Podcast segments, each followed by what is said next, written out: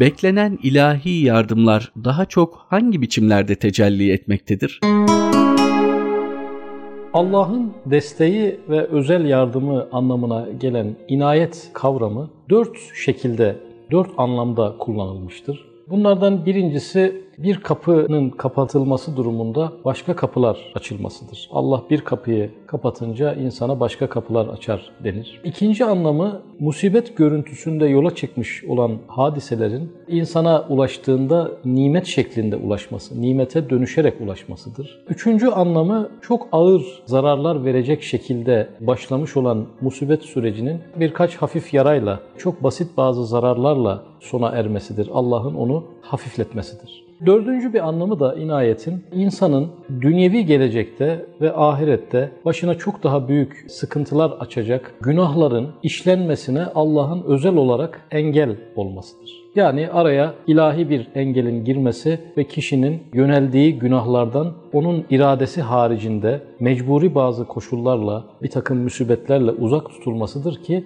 kişiyi dünyadaki bazı cezalardan ve ahiretteki bazı sıkıntılardan Allah'ın cebren kişiye bırakmayarak onu kurtarmasıdır. Dolayısıyla müsibetlerin bir anlamı da insanı düşmek üzere olduğu günahlardan korumaktır. Hastalıklar ve musibetler genel olarak insanı günahlardan ve yanlışlardan uzak tutan bir özelliğe sahiptir. Basit bir örnek verecek olursak, bir kumarbazın yaşadığı bir hastalık sonucunda kumar oynayamaması, bir uyuşturucu bağımlısının yaşadığı olumsuz bir süreçte uyuşturucuya ulaşamayacak kadar bazı sıkıntılar yaşaması belki onun kurtuluşunu başlatan bir süreç olacaktır. Veya bir alkol bağımlısının ee, yaşadığı bir mide rahatsızlığı sebebiyle alkolden cebren uzak durması gibi çok basit örnekler de verebiliriz. Fakat daha temelde kişinin imanını, ibadetlerini çok çok olumsuz etkileyecek, onu Allah'tan ve maneviyattan ciddi derecede uzaklaştırabilecek durumları engellemek için karşısına çıkan müsibetlerdir ki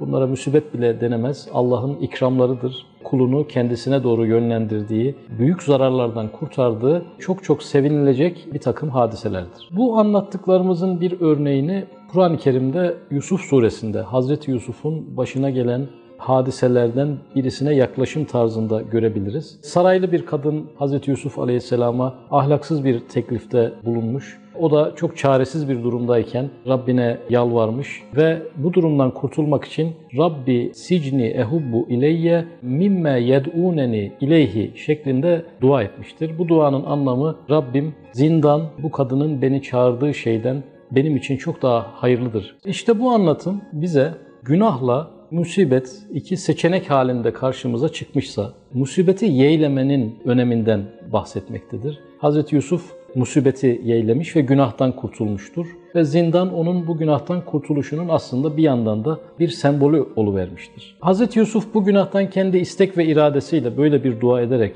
çıkmıştır. Fakat insanların çoğu bir takım günahlara karşı irade takınamadıklarından dolayı Allah rahmetiyle onlara cebren kendi yöneldikleri günahlardan alıkoyacak, kendi istekleri dışındaki musibetlerle onları bir şekilde cezadan ve suçtan kurtarıp musibet görünümlü bir muhafaza içerisine alacaktır. Hazreti Yusuf'u o tür bir günahtan muhafaza eden zindan gibi bizim gibi insanları da bir takım günahlardan ve yanlışlardan muhafaza eden zindanın adı musibetlerdir. Musibetler aracılığıyla bizleri bir takım günahlardan, ve bu günahların dünyevi neticelerinden ve bu günahların ahiretteki olumsuz neticelerinden bizi kurtaran Rabbimiz bize bir ceza vermiş değil, bir ikramda bulunmuştur. Bu ikramı biraz tefekkür ettiğimizde görebiliriz ve bu musibetin içine düşmekte olduğumuz günahlardan çok daha hayırlı olduğunu Hz. Yusuf'un duasındaki yaklaşım tarzıyla çok rahatlıkla algılayabiliriz.